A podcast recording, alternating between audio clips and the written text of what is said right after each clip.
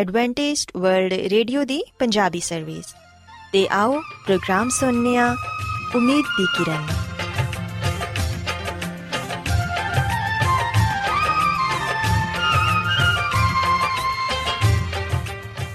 ਸਾਥਿਓ, ਪ੍ਰੋਗਰਾਮ ਉਮੀਦ ਦੀ ਕਿਰਨ ਦੇ ਨਾਲ ਮੈਂ ਤੁਹਾਡੀ ਮੇਜ਼ਬਾਨ ਫਰਾਸਲੀਨ ਤੁਹਾਡੀ ਖidmat 'ਚ ਹਾਜ਼ਰ ਹਾਂ। ਸਾਡੀ ਪੂਰੀ ਟੀਮ ਵੱਲੋਂ ਪ੍ਰੋਗਰਾਮ ਸੁਣਨ ਵਾਲੇ ਸਾਰੇ ਸਾਥੀਆਂ ਨੂੰ ਸਾਡਾ ਪਿਆਰ ਭਰਾ ਸਲਾਮ ਕਬੂਲ ਹੋਏ। ਸਾਥਿਓ, ਉਮੀਦ ਕਰਨੀਆ ਕਿ ਤੁਸੀਂ ਸਾਰੇ ਖੁਦਾ ਤਾਲਾ ਦੇ ਫਜ਼ਲੋ ਕਰਮ ਨਾਲ ਖੈਰੀਅਤ ਨਾਲ ਹੋ। ਤੇ ਸਾਡੀ ਇਹ ਦੁਆ ਹੈ ਕਿ ਤੁਸੀਂ ਜਿੱਥੇ ਕਿਤੇ ਵੀ ਰਹੋ, ਖੁਦਾਵੰਦ ਖੁਦਾ ਤੁਹਾਡੇ ਨਾਲ ਹੋਣ ਤੇ ਤੁਹਾਡੀ ਹਿਫਾਜ਼ਤ ਤੇ ਰਹਿਨਮਾਈ ਕਰਨ। ਸਾਥਿਓ, ਇਸ ਤੋਂ ਪਹਿਲਾਂ ਕਿ ਅੱਜ ਦੇ ਪ੍ਰੋਗਰਾਮ ਨੂੰ ਸ਼ੁਰੂ ਕੀਤਾ ਜਾਏ, ਆਓ ਪਹਿਲਾਂ ਪ੍ਰੋਗਰਾਮ ਦੀ ਤਫਸੀਲ ਸੁਣ ਲਵੋ। ਤਫਸੀਲ ਕੁਝ ਇਸ ਤਰ੍ਹਾਂ ਹੈ ਕਿ ਪ੍ਰੋਗਰਾਮ ਦਾ ਆਗਾਜ਼ ਮਾਮੂਲ ਦੇ ਮੁਤਾਬਿਕ ਇੱਕ ਰੂਹਾਨੀ ਗੀਤ ਨਾਲ ਕੀਤਾ ਜਾਏਗਾ। ਤੇ ਗੀਤ ਦੇ ਬਾਅਦ ਬੱਚਿਆਂ ਦੇ ਲਈ ਬਾਈਬਲ ਮੁਕੱਦਸ ਚੋਂ ਬਾਈਬਲ ਕਹਾਣੀ ਪੇਸ਼ ਕੀਤੀ ਜਾਏਗੀ। ਤੇ ਸਾਥੀਓ, ਪ੍ਰੋਗਰਾਮ ਦੇ ਆਖਿਰ 'ਚ ਖੁਦਾਵੰਦ ਦੇ ਖਾਦਮ ਅਜ਼ਮਤ ਇਮਨੁਅਲ, ਖੁਦਾਵੰਦ ਦੇ ਅਲਾਹੀ ਪਾਕਲਾਮ ਚੋਂ ਪੈਗਾਮ ਪੇਸ਼ ਕਰਨਗੇ। ਆਓ ਸਾਥੀਓ, ਸਭ ਤੋਂ ਪਹਿਲਾਂ ਖੁਦਾਵੰਦ ਦੀ ਤਾਰੀਫ 'ਚ ਇੱਕ ਖੂਬਸੂਰਤ ਗੀਤ ਸੁਣੀਏ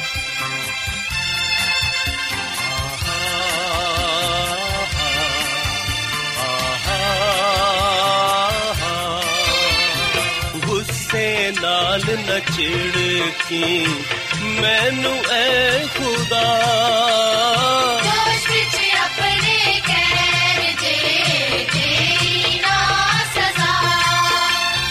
ਗੁੱਸੇ ਨਾਲ ਨਚੜ ਕੀ? ਮੈਨੂੰ ਐ ਖੁਦਾ।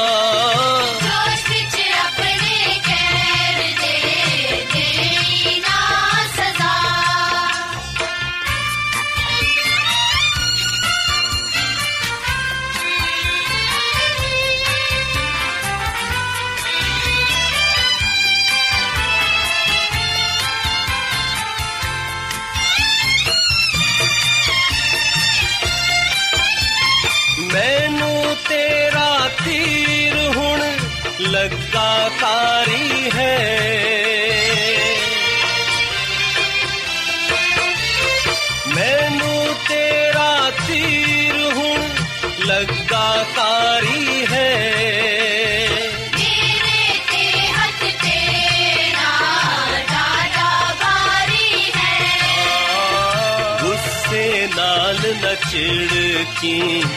ਮੈਨੂੰ ਐ ਖੁਦਾ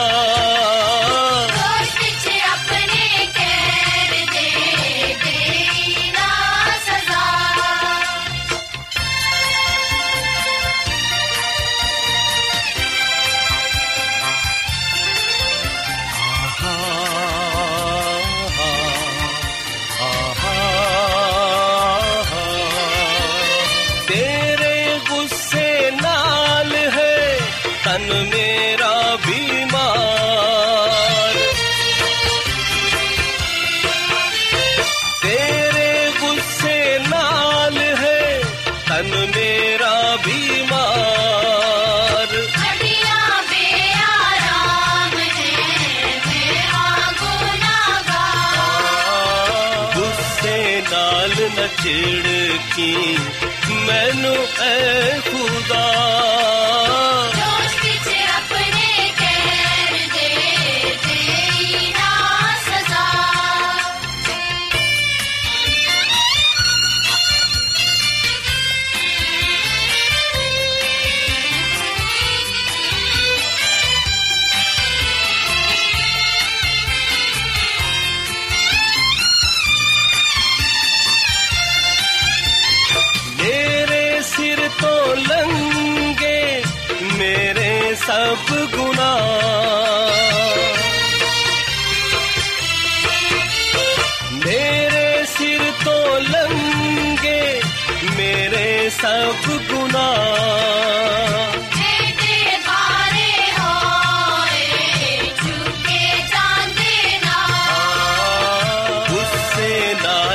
ਛਿੜਕੀ।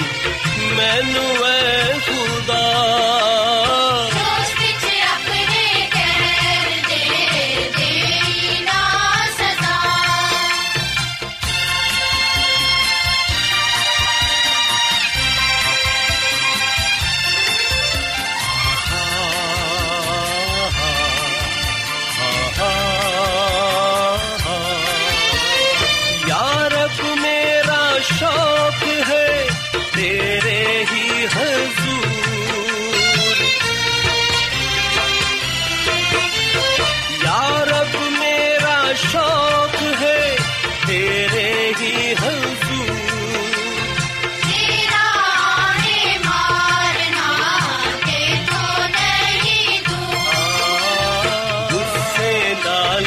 ਛਿੜਕੀ ਮੈਨੂੰ ਐ ਖੁਦਾ।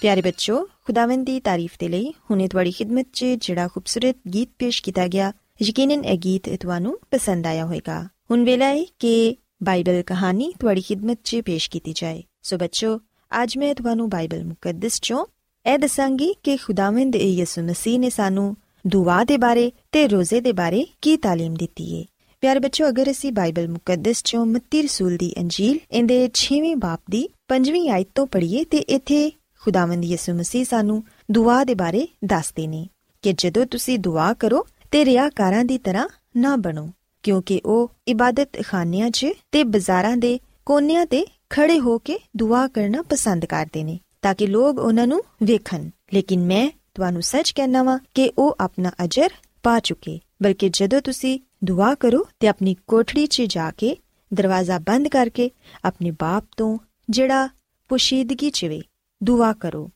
ਇਸ ਸੂਰਤ 'ਚ ਤੁਹਾਡਾ ਬਾਪ ਜਿਹੜਾ ਪੁਸ਼ੀਦਗੀ 'ਚ ਵੇਖਦਾ ਏ ਤੁਹਾਨੂੰ ਬਦਲਾ ਦੇਵੇਗਾ ਪਿਆਰੇ ਬੱਚਿਓ, ਅਸੀਂ ਵੇਖਨੀਆ ਕਿ ਇੱਥੇ ਖੁਦਾਵੰਦ ਖੁਦਾ ਸਾਨੂੰ ਇਸ ਗੱਲ ਦੀ ਤਾਲੀਮ ਦਿੰਦੇ ਨੇ ਕਿ ਜਦੋਂ ਅਸੀਂ ਖੁਦਾਵੰਦ ਕੋਲੋਂ ਦੁਆ ਕਰੀਏ ਤੇ ਉਦੋਂ ਪੁਸ਼ੀਦਗੀ 'ਚ ਜਾ ਕੇ ਆਪਣੇ ਕਮਰੇ 'ਚ ਉਹਨਾਂ ਦੇ ਹਜ਼ੂਰ ਦੁਆ ਕਰੀਏ, ਨਾ ਕਿ ਦੂਸਰਿਆਂ ਨੂੰ ਵਖਾਣ ਦੇ ਲਈ ਦੁਆ ਕਰੀਏ, ਕਿਉਂਕਿ ਜਿਹੜੇ ਲੋਕ ਵਿਖਾਵੇ ਦੇ ਲਈ ਦੁਆ ਕਰਦੇ ਨੇ, ਇਹ ਚਾਹੁੰਦੇ ਨੇ ਕਿ ਦੂਸਰੇ ਲੋਕ ਉਹਨਾਂ ਨੂੰ ਵੇਖ ਕੇ ਇਸ ਗੱਲ ਨੂੰ ਜਾਣਨ ਕਿ ਉਹ ਕਿਸ ਕਦਰ ਖੁਦਾਵੰਦ ਦੇ ਕਰੀਬ ਨੇ। ਉਹ ਲੋਕ ਖੁਦਾਵੰਦ ਕੋਲੋਂ ਅਜਰ ਨਹੀਂ ਪਾ ਸਕਦੇ। ਬਲਕਿ ਖੁਦਾਵੰਦ ਖੁਦਾ ਤੇ ਇੱਥੇ ਸਾਨੂੰ ਇਹ ਤਾਲੀਮ ਦਿੰਦੇ ਨੇ ਕਿ ਸਾਡੀ ਦੁਆ ਪੁਸ਼ੀਦਗੀ 'ਚ ਹੋਣੀ ਚਾਹੀਦੀ ਏ, ਨਾ ਕਿ ਦਿਖਾਵੇ ਦੇ ਲਈ। ਫੇਰ ਬਾਈਬਲ ਮੁਕੱਦਸ 'ਚ ਇਹ ਵੀ ਲਿਖਿਆ ਹੈ ਕਿ ਦੁਆ ਕਰਦਿਆਂ ਵਕਤ ਗੈਰ ਕੌਮਾਂ ਦੇ ਲੋਕਾਂ ਦੀ ਤਰ੍ਹਾਂ ਬਕਬਕ ਨਾ ਕਰੋ, ਕਿਉਂਕਿ ਉਹ ਸਮਝਦੇ ਨੇ ਕਿ ਸਾਡੇ ਬਹੁਤ ਜ਼ਿਆਦਾ ਬੋਲਣ ਦੇ ਨਾਲ ਸਾਡੀ ਸੁਣੀ ਜਾਏਗੀ। ਬਸ ਉਹਨਾਂ ਦੀ ਮਾਨਿਦ ਨਾ ਬਣੋ, ਕਿਉਂਕਿ ਤੁਹਾਡਾ ਬਾਪ ਤੁਹਾਡੇ ਮੰਗਣ ਤੋਂ ਪਹਿਲੇ ਹੀ ਜਾਣਦਾ ਹੈ ਕਿ ਤੁਸੀਂ ਕਿਹੜੀਆਂ-ਕਿਹੜੀਆਂ ਚੀਜ਼ਾਂ ਦੇ ਮੁਹਤਾਜ ਹੋ। ਪਿਆਰੇ ਬੱਚਿਓ ਅਸੀਂ ਵੇਖਿਆ ਕਿ ਇੱਥੇ ਵੀ ਖੁਦਾਵੰਦ ਖੁਦਾ ਸਾਨੂੰ ਇਹ ਤਾਲੀਮ ਦਿੰਦੇ ਨੇ ਕਿ ਸਾਨੂੰ ਗੈਰ ਕੌਮਾਂ ਦੇ ਲੋਕਾਂ ਦੀ ਤਰ੍ਹਾਂ ਨਹੀਂ ਬੰਨਾ ਜਿਹੜੇ ਕਿ ਉੱਚੀ-ਉੱਚੀ ਦੁਆ ਕਰਦੇ ਨੇ। ਕਿਉਂਕਿ ਉਹ ਇਹ ਸੋਚਦੇ ਨੇ ਕਿ ਸਾਡੇ ਜ਼ਿਆਦਾ ਬੋਲਣ ਨਾਲ ਜਾਂ ਉੱਚੀ-ਉੱਚੀ ਦੁਆ ਕਰਨ ਨਾਲ ਸਾਡੀ ਜ਼ਿਆਦਾ ਸੁਣੀ ਜਾਏਗੀ। ਕਿਉਂਕਿ ਬਾਈਬਲ ਮੁਕੱਦਸ ਤੇ ਸਾਨੂੰ ਇਹ ਦੱਸਦੀ ਏ ਕਿ ਖੁਦਾਵੰਦ ਖੁਦਾ ਪਹਿਲੇ ਤੋਂ ਹੀ ਇਹ ਜਾਣਦੇ ਨੇ ਕਿ ਉਹਦੇ ਲੋਕ ਕਿਹੜੀਆਂ-ਕਿਹੜੀਆਂ ਚੀਜ਼ਾਂ ਦੇ ਮੁਹਤਾਜ ਨੇ।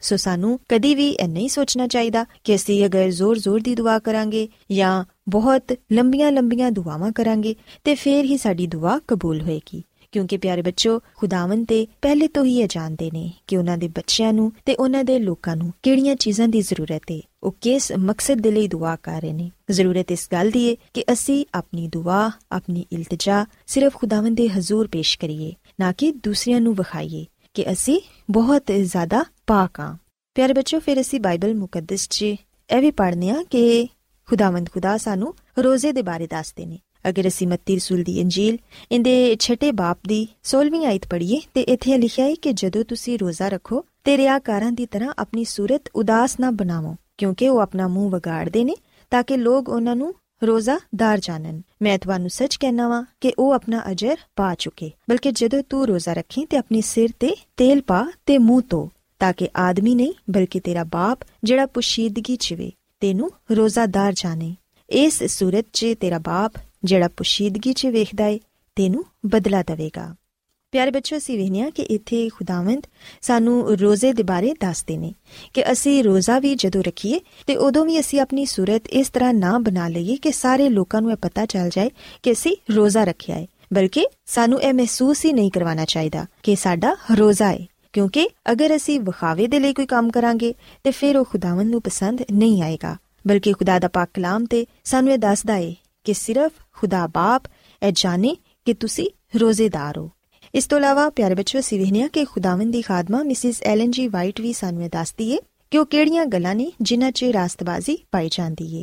ਖੁਦਾਵੰਦ ਰਾਸਤਬਾਜ਼ੀ ਦਾ ਮੰਬਾ ਏ ਤੇ ਹੁਣ ਖੁਦਾਵੰਦ ਯਿਸੂ ਮਸੀਹ ਸਾਨੂੰ ਅਮਲੀ ਫਰਾਈਜ਼ ਦੇ ਬਾਰੇ ਵੀ ਦੱਸਦੇ ਨੇ। ਪਿਆਰੇ ਬੱਚਿਓ, ਖੁਦਾਵੰਦ ਯਿਸੂ ਮਸੀਹ ਖੈਰਾਤ ਕਰਨ ਦੇ ਹਵਾਲੇ ਨਾਲ, ਰੋਜ਼ਾ ਰੱਖਣ ਨਾਲ ਤੇ ਦੁਆ ਕਰਨ ਦੇ ਬਾਰੇ ਸਾਨੂੰ ਇਹ ਦੱਸਦੇ ਨੇ ਕਿ ਇਹਨਾਂ ਕੰਮਾਂ 'ਚੋਂ ਕੋਈ ਕੰਮ ਵੀ ਵਿਖਾਵੇ ਤੇ ਲੋਕਾਂ ਦੀ ਤਾਰੀਫ ਸੁਣਨ ਦੇ ਲਈ ਨਾ ਕਰੋ।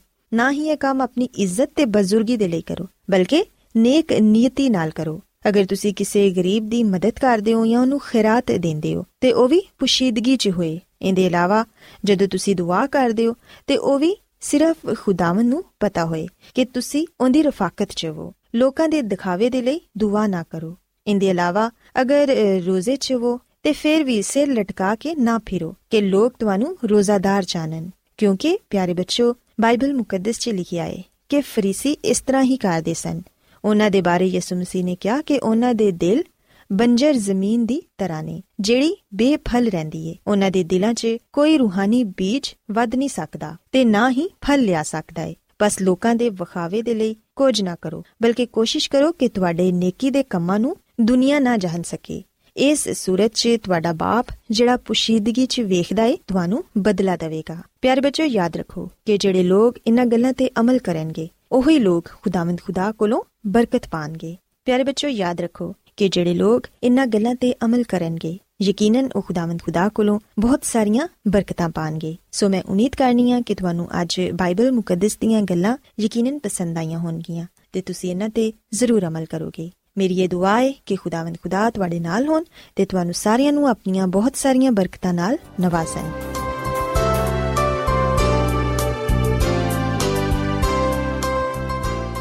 ਰੋਜ਼ਾਨਾ ਐਡਵੈਂਟਿਸਟ ਵਰਲਡ ਰੇਡੀਓ 24 ਘੰਟੇ ਦਾ ਪ੍ਰੋਗਰਾਮ ਜਨੂਬੀ ਏਸ਼ੀਆ ਦੇ ਲਈ ਪੰਜਾਬੀ ਉਰਦੂ ਅੰਗਰੇਜ਼ੀ ਸਿੰਧੀ ਤੇ ਦੂਜੀਆਂ ਬਹੁਤ ਸਾਰੀਆਂ ਜ਼ੁਬਾਨਾਂ ਵਿੱਚ ਨਸ਼ਰ ਕਰਦਾ ਹੈ ਸਿਹਤ ਮਤਵਾਜ਼ਨ ਖੁਰਾਕ تعلیم ਖਾਨਦਾਨੀ ਜ਼ਿੰਦਗੀ ਤੇ ਬਾਈਬਲ ਮੁਕੱਦਸ ਨੂੰ ਸਮਝਣ ਦੇ ਲਈ ਐਡਵੈਂਟਿਸਟ ਵਰਲਡ ਰੇਡੀਓ ਜ਼ਰੂਰ ਸੁਨੋ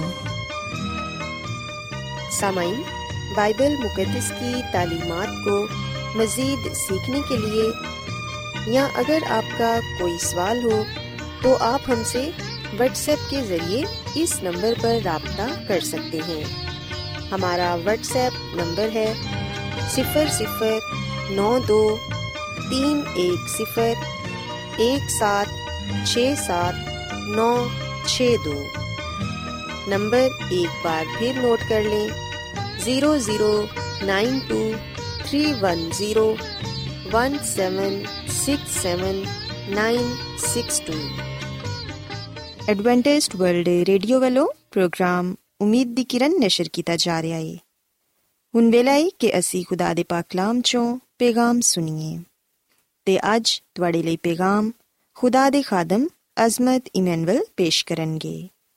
ਤੇ ਆਓ ਆਪਣੇ ਦਿਲਾਂ ਨੂੰ ਤਿਆਰ ਕਰੀਏ ਤੇ ਖੁਦਾ ਦੇ ਕਲਾਮ ਨੂੰ ਸੁਣੀਏ। ਖੁਦਾਵੰਦ ਯਿਸੂ ਮਸੀਹ ਦੇ ਨਾਮ ਵਿੱਚ ਸਾਰੇ ਸਾਥੀਆਂ ਨੂੰ ਸਲਾਮ। ਸਾਥੀਓ, ਹੁਣ ਵੇਲੇ ਕਿ ਅਸੀਂ ਖੁਦਾਵੰਦ ਦੇ ਕਲਾਮ ਨੂੰ ਸਿੱਖੀਏ ਤੇ ਅੱਜ ਅਸੀਂ ਮਜ਼ੀਦ ਖੁਦਾਵੰਦ ਦੇ ਕਲਾਮ ਚੋਂ ਬਾਈਬਲ ਮੁਕੱਦਸ ਦੀ ਸਚਾਈਆਂ ਨੂੰ ਜਾਣਾਂਗੇ, ਜਿਨ੍ਹਾਂ ਦਾ ਤਾਲੁਕ ਸਾਡੇ ਈਮਾਨ ਦੇ ਨਾਲ ਹੈ। ਤੇ ਮਸੀਹ ਵਿੱਚ ਮੇਰੇ ਸਾਥੀਓ ਅੱਜ ਅਸੀਂ ਖੁਦਾਵੰਦ ਦੇ ਕਲਾਮ ਚੋਂ ਇੱਕ ਐਸੀ ਜੰਗ ਦੇ ਬਾਰੇ ਜਾਣਾਂਗੇ, ਜਿਹੜੀ ਕਿ ਅਛਾਈ ਤੇ ਬੁਰਾਈ ਦੇ ਦਰਮਿਆਨ ਹੈ। ਇੱਕ ਪਾਸੇ ਖੁਦਾਵੰਦ ਯਿਸੂ ਮਸੀਹ ਹੈ ਤੇ ਦੂਜੇ ਪਾਸੇ ਸ਼ੈਤਾਨ ਹੈ। ਤੇ ਅਸੀਂ ਵਿਖਨੇ ਆ ਕਿ ਬਾਈਬਲ ਮੁਕੱਦਸ ਸਾਨੂੰ ਇਸ ਅਜ਼ੀਮ ਕਸ਼ਮਕਸ਼, ਜਿਹੜੀ ਕਿ ਜੰਗ ਹੈ, ਉਹਦੇ ਬਾਰੇ ਦੱਸਦੀ ਹੈ। ਤੇ ਮੁਕਾਸ਼ਵਾਦੀ ਕਿਤਾਬ ਵਿੱਚ ਇਸ ਗੱਲ ਨੂੰ ਬਿਆਨ ਕੀਤਾ ਗਿਆ ਹੈ। ਮਸੀਹ ਵਿੱਚ ਮੇਰੇ ਸਾਥੀਓ, ਜਿਵੇਂ ਕਿ ਅਸੀਂ ਮੁਕਾਸ਼ਵਾਦੀ ਕਿਤਾਬ ਵਿੱਚ ਤਿੰਨ ਫਰਿਸ਼ਤਿਆਂ ਦਾ ਪੈਗਾਮ ਵੀ ਪਾਣੇ ਆ, ਜਿਹੜਾ ਕਿ 14ਵੇਂ ਬਾਬ ਵਿੱਚ ਬਿਆਨ ਕੀਤਾ ਗਿਆ ਹੈ। ਤੇ ਜਿਹੜਾ ਪਹਿਲਾ ਫਰਿਸ਼ਤਾ ਹੈ, ਉਹ ਆਪਣੇ ਪੈਗਾਮ ਦਾ ਆਗਾਜ਼ ਇਸ ਗੱਲ ਤੋਂ ਕਰਦਾ ਹੈ ਕਿ ਖੁਦਾ ਕੋਲੋਂ ਡਰੋ ਤੇ ਉਹਦੀ ਤਮਜੀਦ ਕਰੋ, ਕਿਉਂਕਿ ਉਹਦੀ ਅਦਾਲਤ ਦਾ ਵੇਲਾ ਆ ਪਹੁੰਚਿਆ ਹੈ। ਤੇ ਸਿਰਫ ਉਹਦੀ ਹੀ ਇਬਾਦਤ ਕਰੋ ਜਿਨਨੇ ਆਸਮਾਨ, ਜ਼ਮੀਨ ਤੇ ਸਮੁੰਦਰ ਤੇ ਪਾਣੀ ਦੇ ਚਸ਼ਮੇ ਪੈਦਾ ਕੀਤੇ ਨੇ। ਸੋ ਸਾਥੀਓ ਪੈਗਾਮ ਸਾਡੇ ਤੱਕ ਪਹੁੰਚ ਚੁੱਕਿਆ ਹੈ ਕਿ ਅਸਾਂ ਸਿਰਫ ਉਹਦੀ ਹੀ ਇਬਾਦਤ ਕਰਨੀ ਹੈ, ਅਸਾਂ ਸਿਰਫ ਉਹਨੂੰ ਹੀ ਸਜਦਾ ਕਰਨਾ ਹੈ, ਜਿਹੜਾ ਕਿ ਪੂਰੀ ਕਾਇਨਾਤ ਦਾ ਖਾਲਕ ਤੇ ਮਾਲਿਕ ਹੈ, ਜਿਨੇ ਇਸ ਦੁਨੀਆ ਨੂੰ ਬਣਾਇਆ ਹੈ, ਜਿਹਦੇ ਹੱਥ ਦੀ ਅਸੀਂ ਵੀ ਕਾਰਾਗਰੀ ਹਾਂ।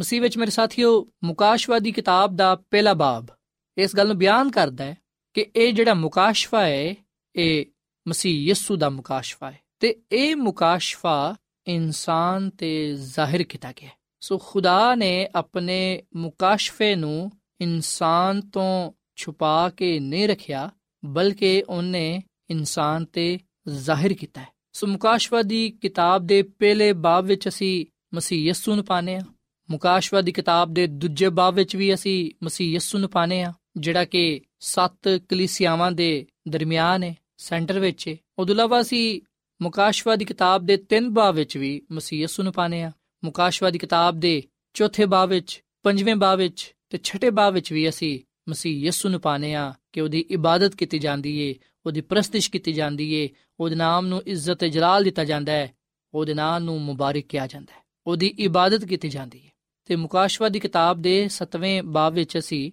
ਇਸ ਗੱਲ ਨੂੰ ਪਾਣੇ ਆ ਕਿ ਚਾਰ ਫਰਿਸ਼ਤੇ ਨੇ ਜਿਹੜੇ ਕਿ ਦੁਨੀਆ ਦੇ ਚਾਰੇ ਕੋਨਿਆਂ ਤੇ ਖੜੇ ਹੋਏ ਨੇ।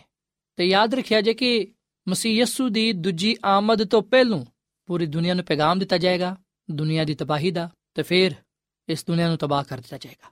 ਤੇ ਮਸੀਹ ਯਸੂ ਉਹਨਾਂ ਲੋਕਾਂ ਨੂੰ ਜਿਹੜੇ ਪੈਗਾਮ ਤੇ ਕਲਾਮ ਤੇ ਈਮਾਨ ਲੈ ਆਣਗੇ, ਉਹਨਾਂ ਨੂੰ ਆਪਣੇ ਫਜ਼ਲ ਨਾਲ ਬਚਾ ਲੇਗਾ ਤੇ ਮਸੀਹ ਵਿੱਚ ਮੇਰੇ ਸਾਥੀਓ ਮੁਕਾਸ਼ਵਾ ਦੀ ਕਿਤਾਬ ਦੇ 8ਵੇਂ ਬਾਬ ਵਿੱਚ 9ਵੇਂ ਬਾਬ ਵਿੱਚ ਵੀ ਅਸੀਂ ਖੁਦਾ ਦੇ ਬਰਰੇ ਮਸੀਹ ਯਸੂ ਨੂੰ ਪਾਣੇ ਆ ਤੇ ਫਿਰ ਮੁਕਾਸ਼ਵਾ ਦੀ ਕਿਤਾਬ ਦੇ 10ਵੇਂ ਬਾਬ ਵਿੱਚ ਵੀ ਮਸੀਹ ਯਸੂ ਨੂੰ ਅਸੀਂ ਪੂਰੀ ਕਾਇਨਾਤ ਦੇ ਇਖਤਿਆਰ, ਯਾਨੀ ਕਿ ਕੰਟਰੋਲ ਕਰਦੇ ਹੋਏ ਪਾਣੇ ਆ ਸੋ ਮੁਕਾਸ਼ਵਾ ਦੀ ਕਿਤਾਬ ਵਿੱਚ ਅਸੀਂ ਮਸੀਹ ਯਸੂ ਦੇ ਇਖਤਿਆਰ ਨੂੰ ਪਾਣੇ ਆ ਉਹਦੇ ਜਲਾਲ ਨੂੰ ਪਾਣੇ ਆ ਉਹਦੀ ਕੁਦਰਤ ਨੂੰ ਪਾਣੇ ਆ ਪਰ ਇਹਦੇ ਨਾਲ ਨਾਲ ਅਸੀਂ ਸ਼ੈਤਾਨ ਤੇ ਉਹਦੀ ਕੂਵਤਾਂ ਨੂੰ ਵੀ ਪਾਣੇ ਆ ਯਾਨੀ ਕਿ ਸ਼ੈਤਾਨ ਨੂੰ।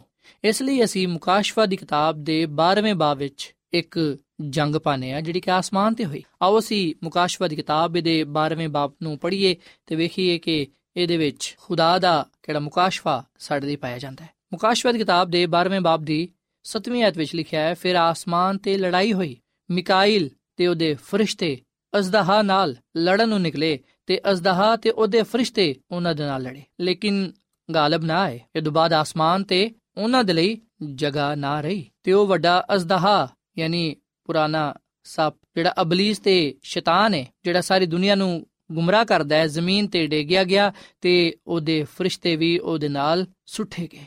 ਫਿਰ ਮੈਂ ਆਸਮਾਨ ਤੇ ਇਹ ਵੱਡੀ ਆਵਾਜ਼ ਸੁਣੀ ਕਿ ਹੁਣ ਸਾਡੇ ਖੁਦਾ ਦੀ ਨਜਾਤ ਤੇ ਕੁਦਰਤ ਤੇ ਬਾਦਸ਼ਾਹੀ ਤੇ ਮਸੀਹ ਦਾ ਇਖਤਿਆਰ ਜ਼ਾਹਿਰ ਹੋਇਆ, ਕਿਉਂਕਿ ਸਾਡੇ ਭਰਾਵਾਂ ਤੇ ਇਲਜ਼ਾਮ ਲਗਾਉਣ ਵਾਲਾ ਜਿਹੜਾ ਦਿਨ ਰਾਤ ਸਾਡੇ ਖੁਦਾ ਦੇ ਅੱਗੇ ਉਹਨਾਂ ਤੇ ਇਲਜ਼ਾਮ ਲਗਾਉਂਦਾ ਹੈ, ਸੁੱਟ ਦਿੱਤਾ ਗਿਆ।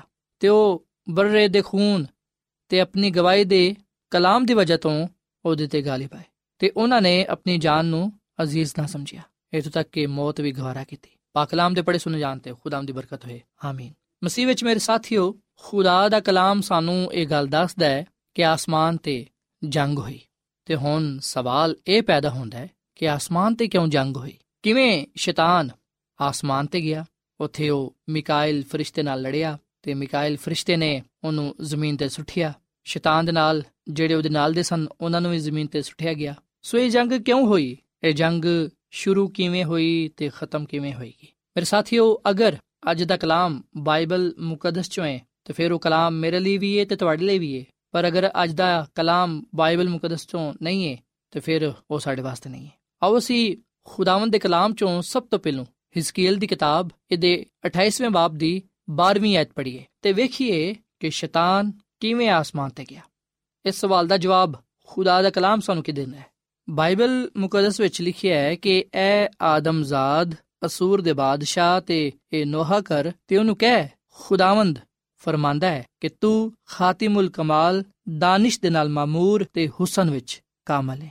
ਤੂੰ ਅਦਨ ਵਿੱਚ ਬਾਗੇ ਖੁਦਾ ਵਿੱਚ ਰਹਿੰਦਾ ਹੈ ਸੋ ਮੇਰੇ ਸਾਥੀਓ, ਅਗਰ ਅਸੀਂ ਇਹਦੀ 14ਵੀਂ ਐਤ ਵੀ ਪੜ੍ਹੀਏ ਤੇ ਇੱਥੇ ਇਹ ਗੱਲ ਬਿਆਨ ਕੀਤੀ ਗਈ ਹੈ ਕਿ ਤੂੰ ਮਮਸੂਕ ਕਰੂਬੀ ਸੈਂ, ਤੇ ਮੈਂ ਤੈਨੂੰ ਖੁਦਾ ਦੇ ਕੋਹੇ ਮੁਕੱਦਸ ਤੇ ਕਾਇਮ ਕੀਤਾ ਤੇ ਤੂੰ ਉੱਥੇ ਚੱਲਦਾ ਫਿਰਦਾ ਸੈਂ। ਤੂੰ ਆਪਣੀ ਪਦਾਇਸ਼ ਦੇ ਦਿਨ ਤੋਂ ਹੀ ਆਪਣੀ ਰਾਉ ਰਸਮ ਵਿੱਚ ਕਾਮਲ ਸੈਂ, ਜਦੋਂ ਤੱਕ ਤੇਰੇ ਵਿੱਚ ਨਾਰਾਜ਼ਗੀ ਨਹੀਂ ਪਾਈ ਗਈ ਸੀ। ਮਸੀਹ ਵਿੱਚ ਮੇਰੇ ਸਾਥੀਓ, ਯਾਦ ਰੱਖੋ ਕਿ ਸ਼ੈਤਾਨ, ਜਿਹੜਾ ਕਿ ਅਬਲੀਸ ਦੇ ਨਾਮ ਤੋਂ ਵੀ ਕਹਿਲਾਂਦਾ ਹੈ, ਇਹ ਆਪਣੀ ਪਦਾਇਸ਼ ਤੋਂ ਸ਼ੈਤਾਨ ਨਹੀਂ ਸੀ। ਇਹ ਪੈਦਾ ਹੀ ਸ਼ੈਤਾਨ ਨਹੀਂ ਹੋਇਆ ਸੀ।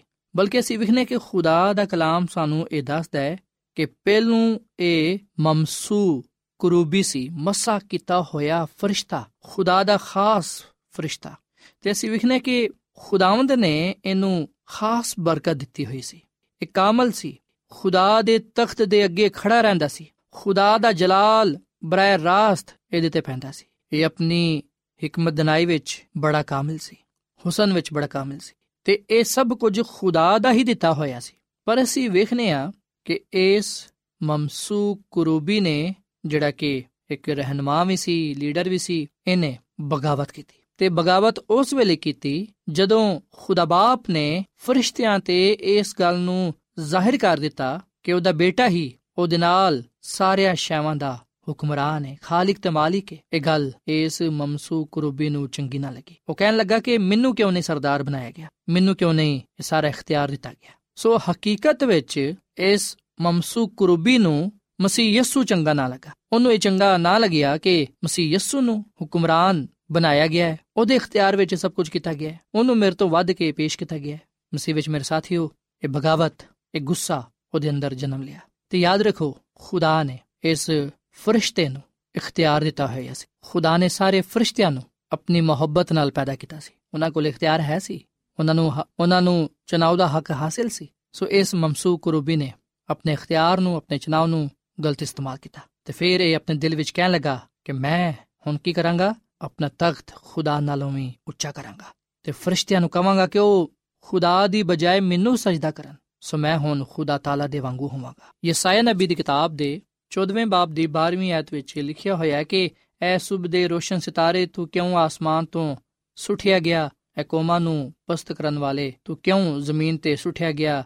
ਤੂੰ ਕਿਉਂ ਆਪਣੇ ਦਿਲ ਵਿੱਚ ਕਹਿਣਾ ਸੈ ਮੈਂ ਆਸਮਾਨ ਤੇ ਚੜ ਜਾਵਾਂਗਾ, ਮੈਂ ਆਪਣੇ ਤਖਤ ਨੂੰ ਖੁਦਾ ਦੇ ਸਤਾਰਿਆਂ ਨਾਲੋਂ ਵੀ ਉੱਚਾ ਕਰਾਂਗਾ, ਮੈਂ ਸ਼ਮਾਲ ਦੇ ਵੱਲ ਜਮਾਤ ਦੇ ਪਹਾੜ ਤੇ ਬਵਾਂਗਾ, ਮੈਂ ਬਦਲਾਂ ਤੋਂ ਵੀ ਉੱਚਾ ਚੜ ਜਾਵਾਂਗਾ, ਮੈਂ ਖੁਦਾ ਤਾਲਾ ਦੇ ਵਾਂਗੂ ਹੋਵਾਂਗਾ, ਪਰ ਤੂੰ ਪਤਾਲ ਵਿੱਚ ਯਾਨੀ ਕਿ ਤਹਿ ਵਿੱਚ ਉਤਾਰਿਆ ਜਾਏਗਾ। ਸੋ ਮਸੀਹ ਵਿੱਚ ਮੇਰੇ ਸਾਥੀਓ, ਜਦੋਂ ਇਹ ਮਮਸੂ ਕਰੂਬੀ, ਇਹ ਮਸਾ ਕੀਤਾ ਹੋਇਆ ਫਰਿਸ਼ਤਾ ਆਸਮਾਨ ਤੋਂ ਜ਼ਮੀਨ ਤੇ ਸੁੱਟਿਆ ਗਿਆ, ਉਸ ਵੇਲੇ ਇਹ ਆਪਣੀ ਹਮਾਕਤ ਦੀ ਵਜ੍ਹਾ ਤੋਂ ਸ਼ੈਤਾਨ ਕਹਿਲਾਇਆ ਗਿਆ। ਜ਼ਮੀਨ ਤੇ ਸੁੱਟੇ ਜਾਣ ਦੇ ਬਾਅਦ ਫਿਰ ਇਹ ਮਮਸੂ ਕਰੂਬੀ ਨਹੀਂ ਮਸਾ ਕੀਤਾ ਹੋਇਆ ਫਰਿਸ਼ਤਾ ਨਹੀਂ ਬਲਕਿ ਸ਼ੈਤਾਨ ਯਾਨੀ ਕਿ ਅਬਲੀਸ ਕਹਿਲਾਇਆ ਗਿਆ ਸੋ ਅਬਲੀਸ ਨੂੰ ਗਰੂਰ ਵਿੱਚ ਆ ਕੇ ਖੁਦਾ ਦੇ ਖਿਲਾਫ ਬਗਾਵਤ ਦੀ ਵਜ੍ਹਾ ਤੋਂ ਆਸਮਾਨ ਤੋਂ ਸੁੱਟਿਆ ਗਿਆ ਤੇ ਮਸੀਹ ਵਿੱਚ ਮੇਰੇ ਸਾਥੀਓ ਮਸੀਹ ਯਸੂ ਨੇ ਇਸ ਮਮਸੂ ਕਰੂਬੀ ਨੂੰ ਯਾਨੀ ਕਿ ਫਰਿਸ਼ਤੇ ਨੂੰ ਆਸਮਾਨ ਤੋਂ ਜ਼ਮੀਨ ਤੇ ਸੁੱਟਿਆ ਤੇ ਨਾ ਸਿਰਫ ਇਸ ਮਮਸੂ ਫਰਿਸ਼ਤੇ ਨੂੰ ਬਲਕਿ ਉਹਦੇ ਨਾਲ ਜਿਹੜੇ ਦੂਜੇ ਵੀ